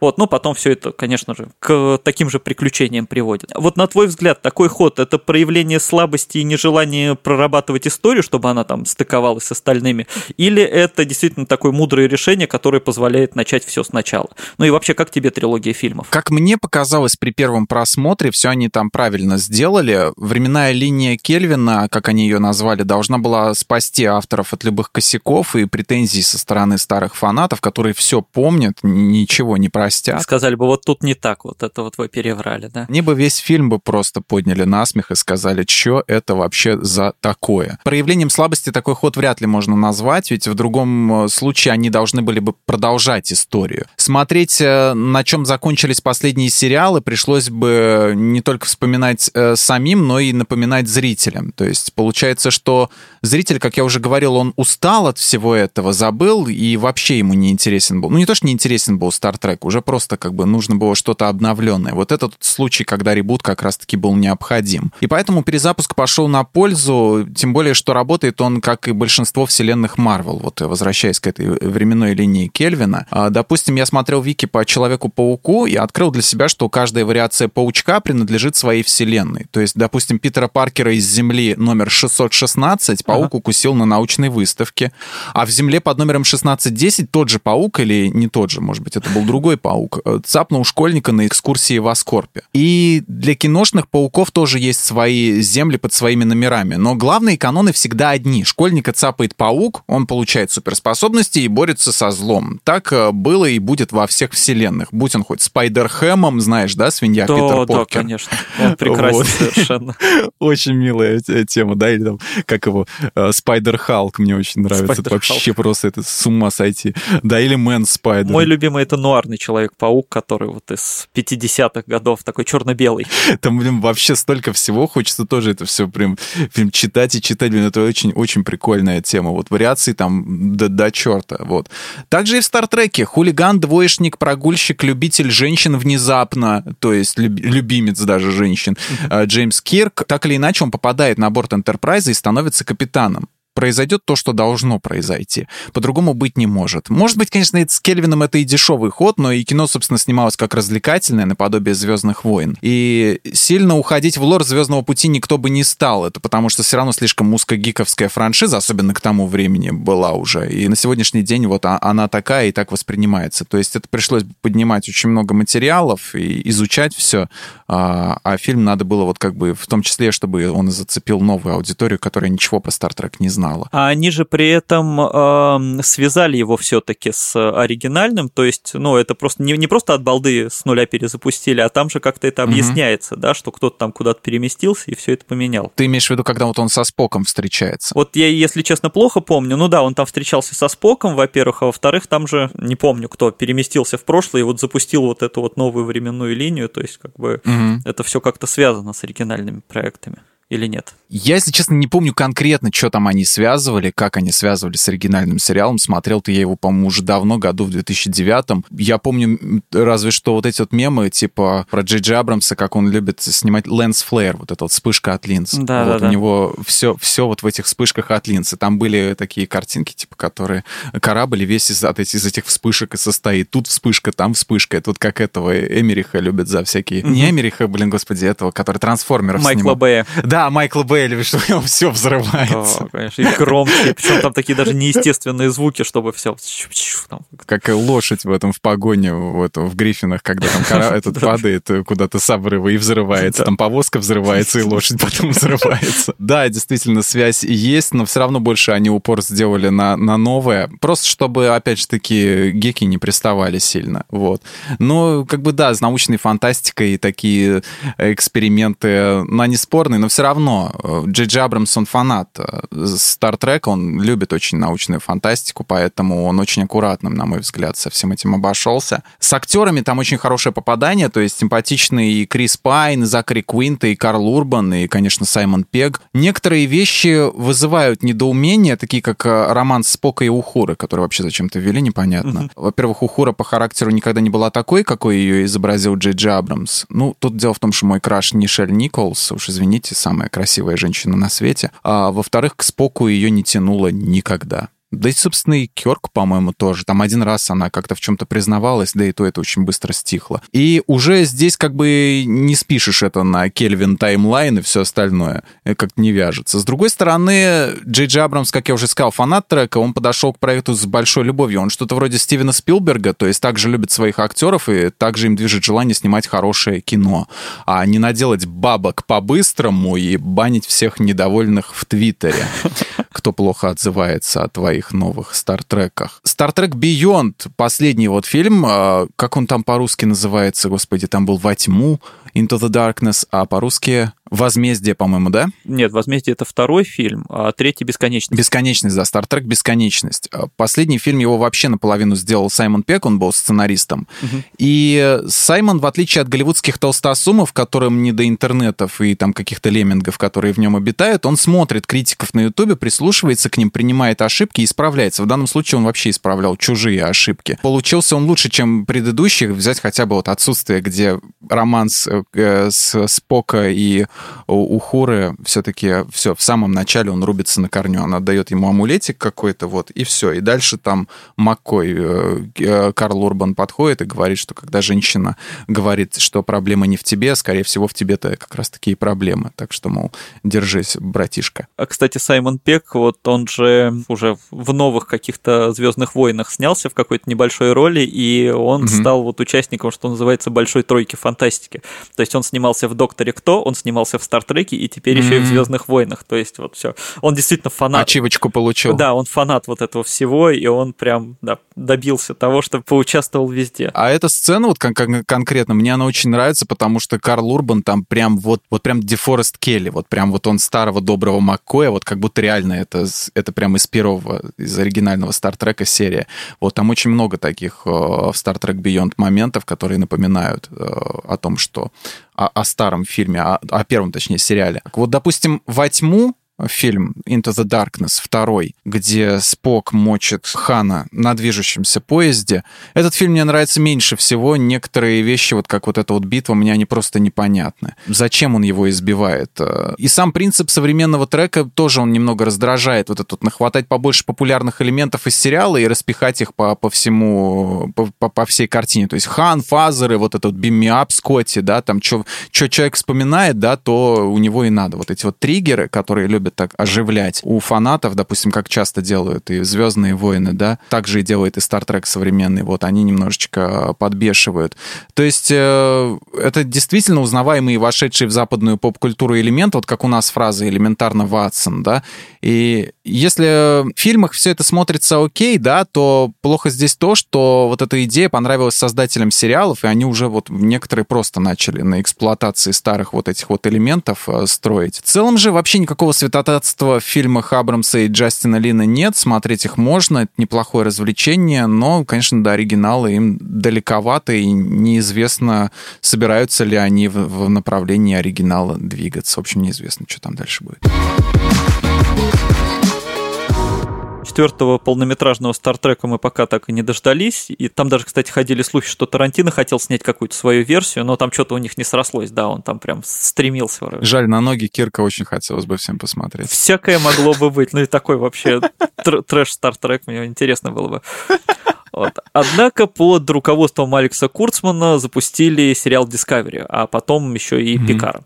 Это вот новые mm-hmm. проекты уже теле. Насколько я понимаю, олдскульные фанаты им не очень рады или даже совсем не рады, и не спасло даже возвращение Патрика Стюарта. В чем их проблема? Вот в сквозном сюжете, в глобальных темах или там в нарушении канона или вообще во всем вместе? Проблема, на мой взгляд, в том, что возобновлять сериалы — это не то же самое, что ребутить фильмы. То есть к сериалам, будь то «Доктор Кто», «Стартрек», да хоть даже дни нашей жизни, от фанатов всегда будет, будет больше запросов, а, соответственно, нужно запускать старый компьютер, доставать с полок древние пыльные свитки, изучать, изучать проблему, то есть все, все, весь мир, весь лор. Как только вышла первая серия Discovery, она мне даже понравилась, ведь ну, все-таки соскучился по Стартреку и хочется посмотреть, как по- по-новому сняли и подали эту идею. Вот, но динамика внезапно с первой же серии начала расти с бешеной скоростью, я по 10 раз перематывал одни и те же фрагменты, чтобы переслушать, что они сказали, и уложить у себя в голове эту информацию, плюс смотрел еще с субтитрами и перечитывал это все. За секунду тебе в голову загружают полностью вот гигабайты данных, все куда-то бегут, в кого-то стреляют. Короче говоря, происходит, ну, что-то наподобие адреналина с Джейсоном Стэтхэмом, только вот не,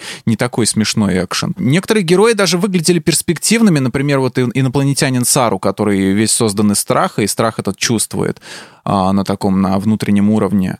Другие же мазали абсолютно по всем фронтам, вот как главная героиня Майкл Берном. Она человек, но воспитана вулканцами и обучена технике подавления эмоций. Создатели признавались, что хотели привнести таким образом в сериал Спока, но чтобы у него было побольше эмоций. Я не знаю, в, чем, в чем тут логика вообще. Спок наоборот, то есть он отличался тем, что у него меньше эмоций, а тут Спок, у которого больше эмоций. Да, да, и которому это все не нравится. Отлично. Вот, типа, да ну нахрен твое учение, блин, как, какой отказ от эмоций, я хочу, я человек, я. Я мороженого хочу. Одному богу известно вообще, зачем они это сделали. И персонаж Майкл Бернем, он там самый хаотичный и раздражающий для меня во всем сериале. Хотя, говорят, во втором сезоне они исправились, если бы я еще смотрел этот второй сезон. Меня не хватило. Память человека, она, говорят, устроена так, что запоминает вот только хорошее. Это, допустим, следующее поколение. А что-то не очень, например, вот Enterprise, она не запоминает и удаляет. Ощущение было такое, что сериалом вот занимались люди, которым в сущности вообще плевать на Star Trek. Задача была снять шоу по такой-то франшизе и изучить ее хотя бы минимально.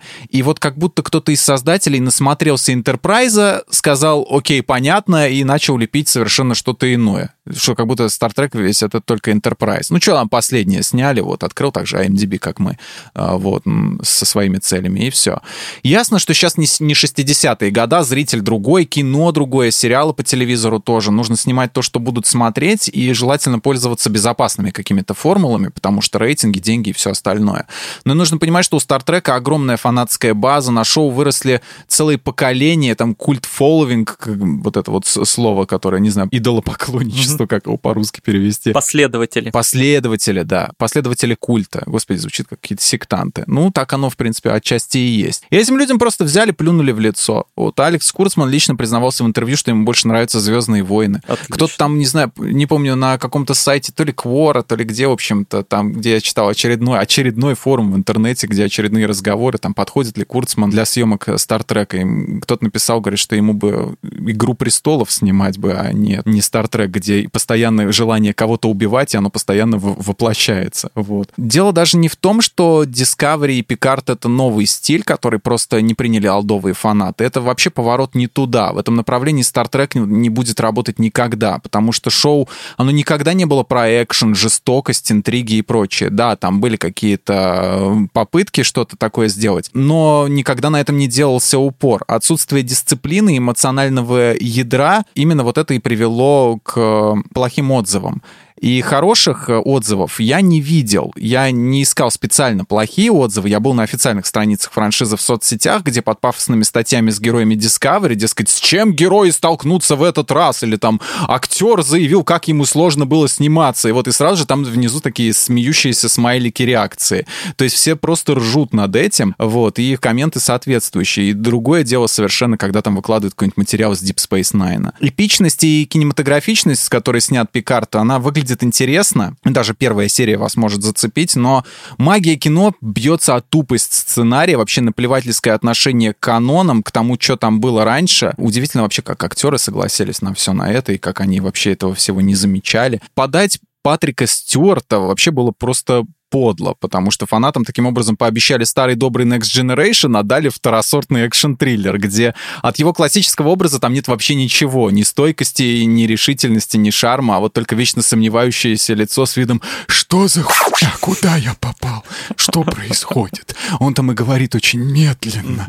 Вот, ну, в общем, дедушка старый, ему все равно, это единственное, что мне приходит на ум, как, как вот причина, почему он в этом снялся. Я могу к этому добавить, что изначально изначально над Discovery позвали работать э, совершенно прекрасного сценариста и шоураннера Брайана Фуллера, который, ну, мало того, что создал мои любимые сериалы, например, Мертвые как я, если кто-то не видел, вот Dead Like Me это просто великолепный сериал с самым лучшим черным юмором, и при этом он очень светлый, хотя сериал про смерть. Он же создал Ганнибала, невероятно красиво. И к тому же Фуллер когда-то работал сценаристом и в «Глубоком космосе 9», и в «Вояджере». Но, как всегда, Фуллеру, значит, дали идею, он там первые серии какие-то попридумывал, значит, сами истории. Показал им, как надо делать. Да, и потом за него стали все переделывать, значит, и потом Фуллера выгнали. Всем известно, если Фуллер начинает сериал какой-то делать, дайте ему его делать, и он сделает хорошо. Потому что, как мы видим по американским богам, вот первый сезон делал он, потом он ушел и все развалилось. А, видимо, произошло то же самое. Человек придумал какие-то классные идеи, и после там нескольких серий его просто, я не знаю, поперли, отстранили, вообще что там произошло, и стали делать без Возможно. него, и ничего не взлетело. Мне кажется, вот в этом основная проблема, потому что задумка вроде была ничего, а дальше все повалилось. Ну вот шарящих людей, они, шарящих людей они начали привлекать как раз-таки, как я понял, фанатов Стартрека уже в нижних палубах и в странные новые миры. Там вот они очень аккуратно относятся к первоисточнику, стараются.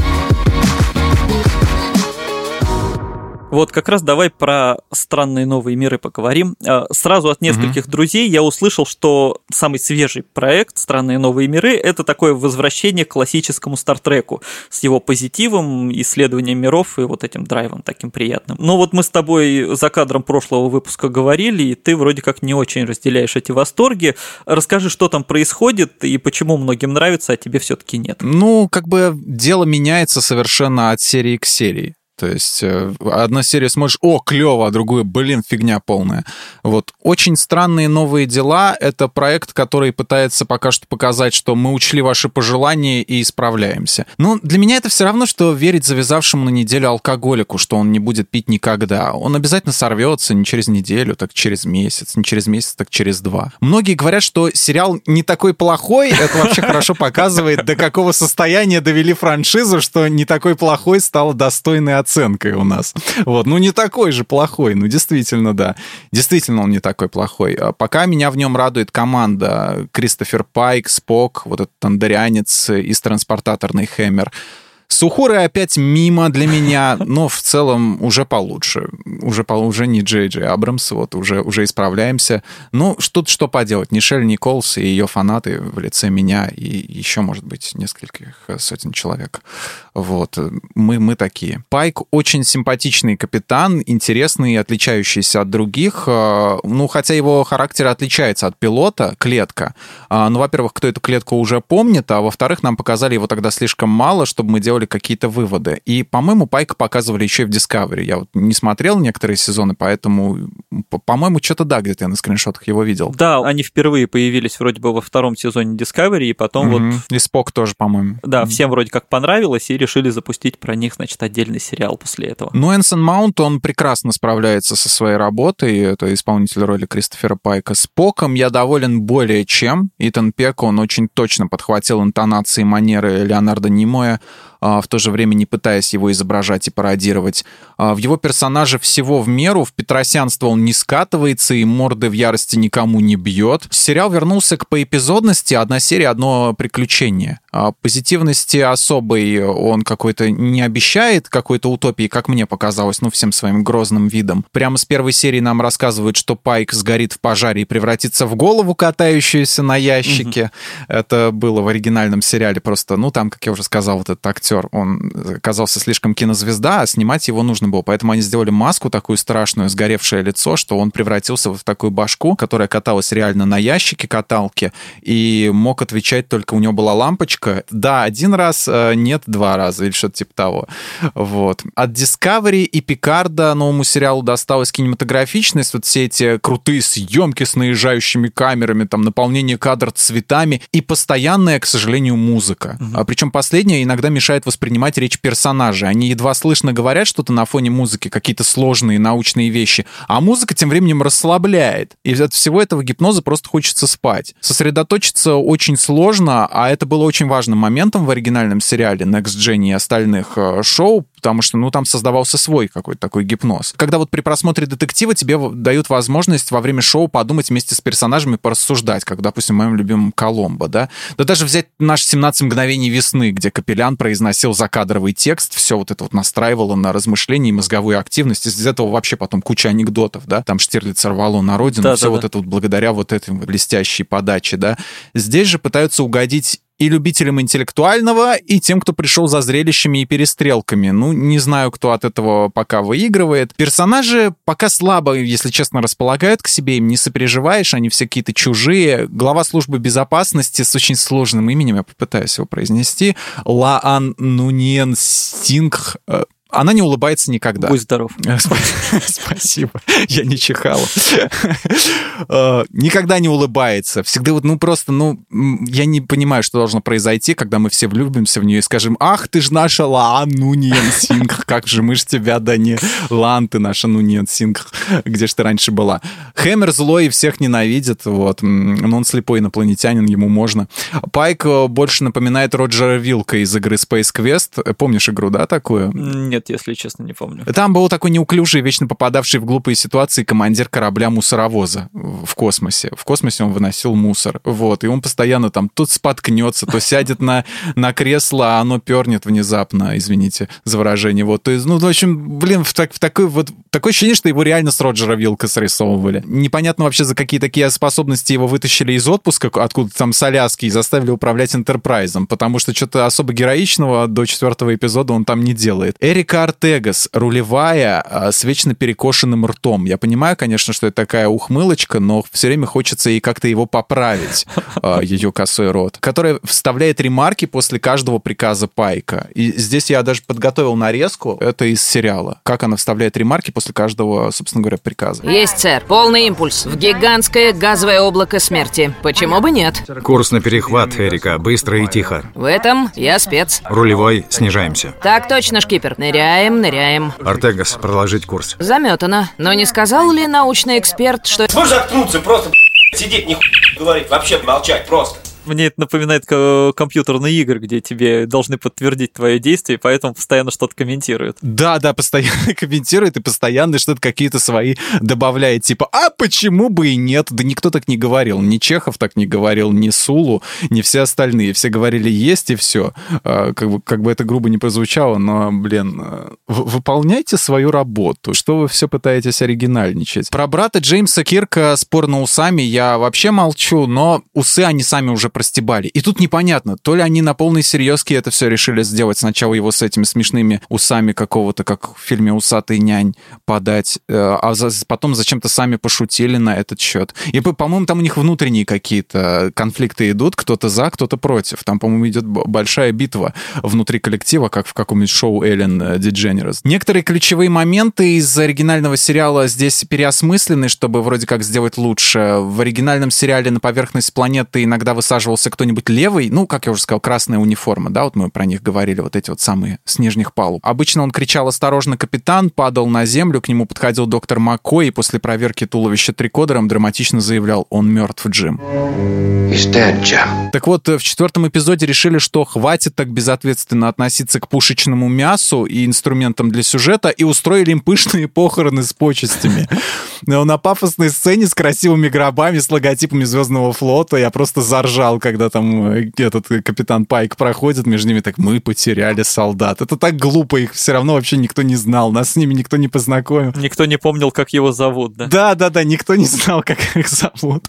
Это было бы актуально, знаешь, как во время какой-нибудь войны в Ираке э, или, или какой-нибудь еще другой войны. Допустим, как вот, когда Джонни Кэш пел песню Man in Black, да, когда он пел э, вот на этой строчке, есть живое выступление, где он поет, где каждую неделю мы теряем сотни наших лучших молодых э, ребят, просто зал просто взорвался, да, как что называется, вот в восторге, просто аплодисменты начались и крики. Это было настолько в тему. Здесь вообще мимо. Чё, блин, кого? Еще что покоробило, это то, что, опять же, плюют на законы Звездного флота и всякие предписания. То есть первую директиву о невмешательстве, вот именно что в, в дела других планет, ее просто посылают в жопу с первой же серии. И в третьем эпизоде доктор Мбенга говорит, я бы перелил твою кровь, а, пошли они к черту эти законы. И все вот это вот нарастает, и когда уже Уна Чин Райли, э, number one, да, их как там называется, первый офицер, uh-huh. приходит сдавать свой значок капитану Пайку, заявляет, что попала в Звездную Академию обманом, и на борту Энтерпрайза тоже оказалась незаконная, и понимает, что ее ждет трибунал, и она к этому готова. Ты уже знаешь, что ответит капитан. Отказ и все, да, бери значок и возвращайся. Кому сдались эти законы, да. И такое наплевательство — это то ли заигрывание с тинейджерами, которые типа, эй, нафиг школу, нафиг директора, то ли нежелание превращать все вот в какой-то там, не знаю, юридический сериал про суд, да, Night Court какой-нибудь. В остальном сериал пока что любопытный, а пока в титрах мелькает имя Алекса Курцмана, угроза все еще существует, вот, и я думаю, что все-таки ко второму сезону они забьют на эту поэпизодовость и скатятся уже в их любимую драму, которая завяжет на страданиях Пайка, на его страхе будущего, добавит соплей с другими членами экипажа, и начнется снова Discovery. Вот когда, кстати, я недавно смотрел сериал, я подумал, не нужен миру сейчас никакой Стартрек, не время для него.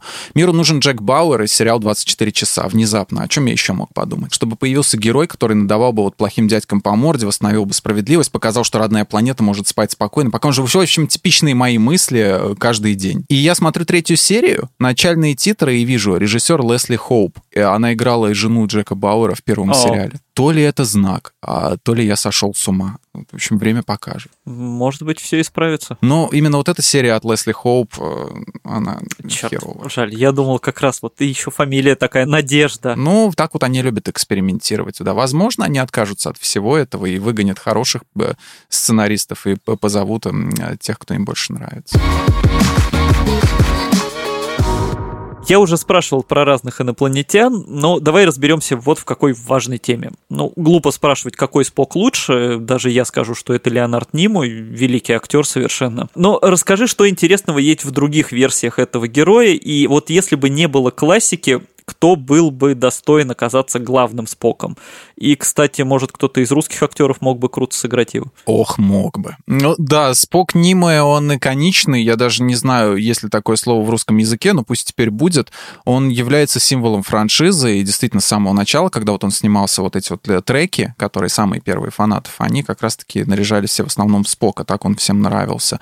И даже люди, не особо знакомые с сериалом, ассоциируют Стартрек именно с его образом. Вот это вот все слияние слияние разумов, э, прием, который он э, применяет часто, а, вулканское приветствие, нервный захват, вот этот, который прием мне очень нравится, которым он вырубал противников. Все это бренд сериала. Кроме того, Немой режиссировал, как мы уже сказали, несколько фильмов по франшизе, и все они получали отличные отзывы критиков и зрителей. И вот, вот, вот именно поэтому смешно, когда Уильям Шетнер сел за режиссерское кресло, типа, а я тоже могу. И можно посмотреть, какие оценки у его фильма, и, в общем-то, можно сам фильм посмотреть смотреть. Ну, не всем дано, да. Ну, Шетнер все равно очень крутой чувак. Спока Закари Квинта я особо не помню, э, потому что фильмы на самом деле давно смотрел, э, они стерлись из памяти. Ну, по-моему, он был в порядке, да.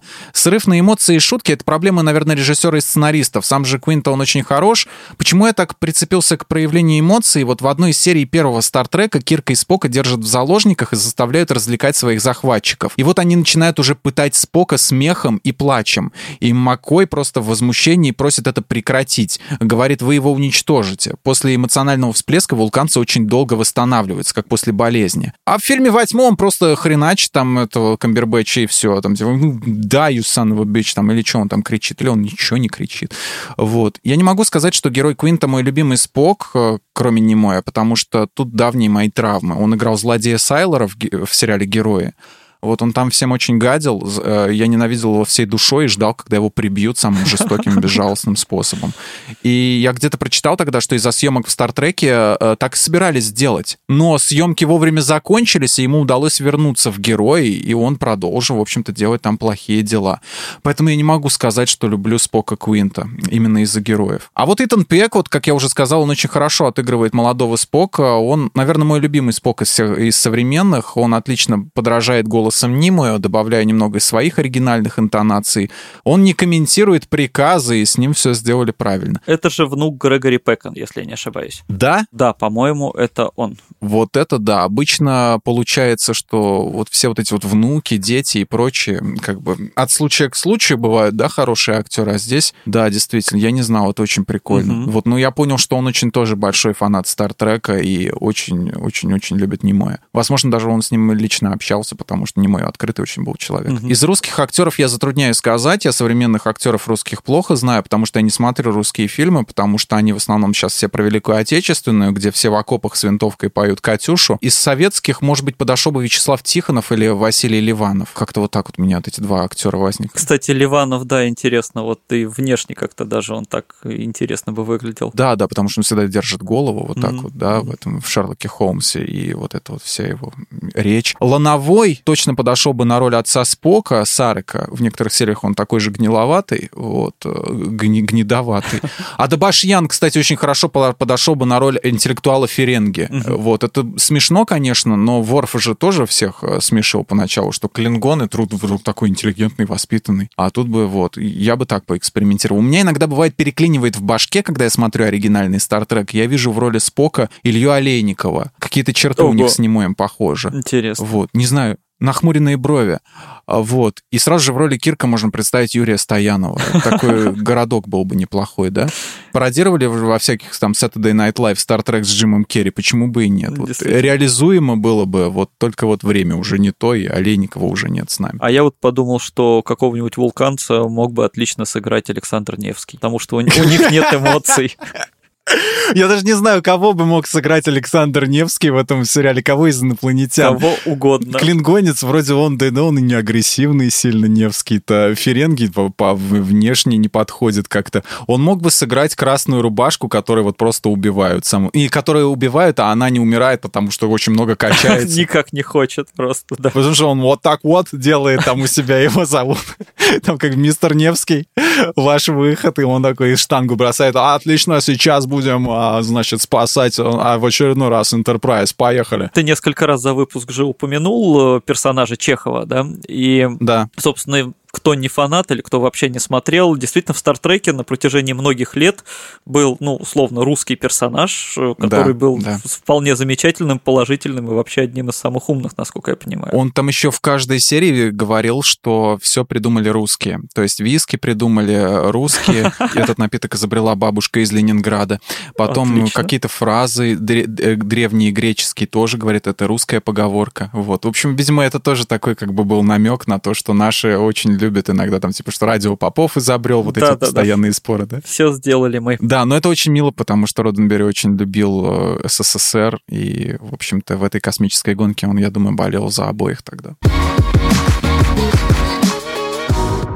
Ну и последнее, чтобы завершить тему на такой позитивной, наверное, ноте. А, на фоне новых Стартреков чуть ли не в один голос все говорят, что есть современный сериал, который сохранил дух классики. Это Орвилл, пародия от Сета Макфарлейна, который неожиданно совершенно для создателя Гриффинов оказалась довольно умной и где-то даже социальной. Тебе этот сериал нравится и вообще что там интересного? Я могу так сказать. Начавшаяся как пародия... Это я сам говорю, это не, это не откуда-нибудь описание, я сам такое придумал. Начавшийся как пародия на Star Trek сериал, он сумел стать большим Star Trek, чем Discovery. Вот что я хотел бы сказать. Макфарлейн, он всегда был большим фанатом «Звездного пути», частенько в скетчах в Гриффинах ссылался на него. Одна из первых, кстати, анимационных работ это называлась «Жизнь Ларри», про пожилого мужчину Ларри и его собаку Стива. Это такой ранний прототип Брайана Гриффина. И в самом же первом эпизоде мы видим пародию на Star Trek, на оригинальный. Mm-hmm. И кажется, по-моему, после этих референсов в Гриффинах я и заинтересовался Star Trek, да что же у них там такое. Почему я этого не знаю, а все они об этом только и делают, что говорят. С Гриффинами была такая история, что со временем они начали сильно скатываться, и это очень хорошо иллюстрирует карта персонажей, которые нарисовали фанаты в интернете, сравнивая семью Гриффинов образца 99 -го года и 2009 за 9 лет.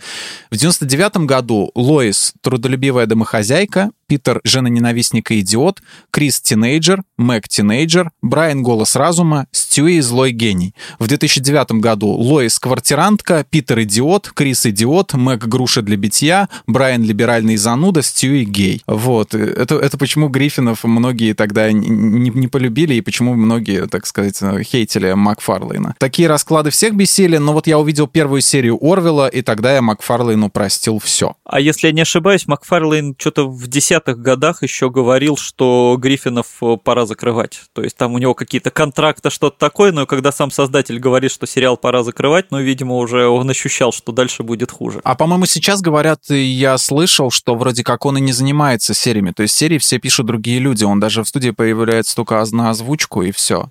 Потому что он там многих персонажей озвучивает, а то, что там творится... Там же он мог уже просто продать это все и просто свое имя оставить в титрах, а сам не заниматься этим всем. Потому что что, деньги приносят текст. Но, когда я увидел, э, я, в общем-то, заново полюбил Макфарлейна, когда я увидел Орвел первую серию. Это прекрасное, как многие говорят, признание в любви, love letter э, следующему поколению. Сериал следует основным идеям Роденберри, и в первых сериях еще можно встретить шутки какие-то а-ля поздний Family Guy, какие-нибудь там ниже пояса, да, и которые, кстати, вот этот стиль его фирменный уже подхватили потом и другие создатели сериалов, допустим, Барри, он очень-очень фамилигаевский по местами, вот по, по юмору. Но я читал, что так было сделано, чтобы угодить продюсерам и шоураннерам, и что, типа, ну ты же Макфарлейн, пошути что-нибудь, вот, иначе он не мог бы его протолкнуть. Слава богу, от всего этого они очень быстро избавились. Э, сериал, он не просто подражает или пародирует Next Generation, он добавляет свое, он рискует, экспериментирует, чего так не хватает современным сериалам, например, тем же же Звездным войнам, поскольку каноны священны, и их не надо нарушать, чтобы не злить фанатов, когда в твоем мире, вот, допустим, великое множество галактик и планет, а возвращаешься ты все равно на Татуин. Вот, и обязательно там тяжело дышит в конце серии э, Дарт Вейдер. И спасаешь принцессу Лею, да. Да, да, и спасает принцессу Лею, конечно. Надо же показать вот это. Всем же интересно, что случилось до... А как они выкрыли планы? А какая была Лея в, в... раньше? Вот. Дальше нам покажут... Э, наконец-то нам с тобой покажут, я уверен, Джаджа Бинкса. Вот мы посмотрим, как нашего с тобой любимого персонажа, про его детство. Спинов отдельный, да, про него? Во втором сезоне к производству присоединился Джон Кассар, известный всему миру по сериалу, ну, какому бы вы думали, 24 часа? Конечно. А это, на секундочку, обладатель многочисленных наград, Эмми и прочих. Э, так что чувак делает качественные телепродукты, его имя — это вообще хороший показатель в отличие от э, Акива Гольцмана, например, да, что сериал может таки взлететь и будет лететь. И раз уж зашла речь про 24 часа снова, там же играет Пенни Джонсон Джеральд, известная по роли джен, жены президента Палмера в сериале 24 часа.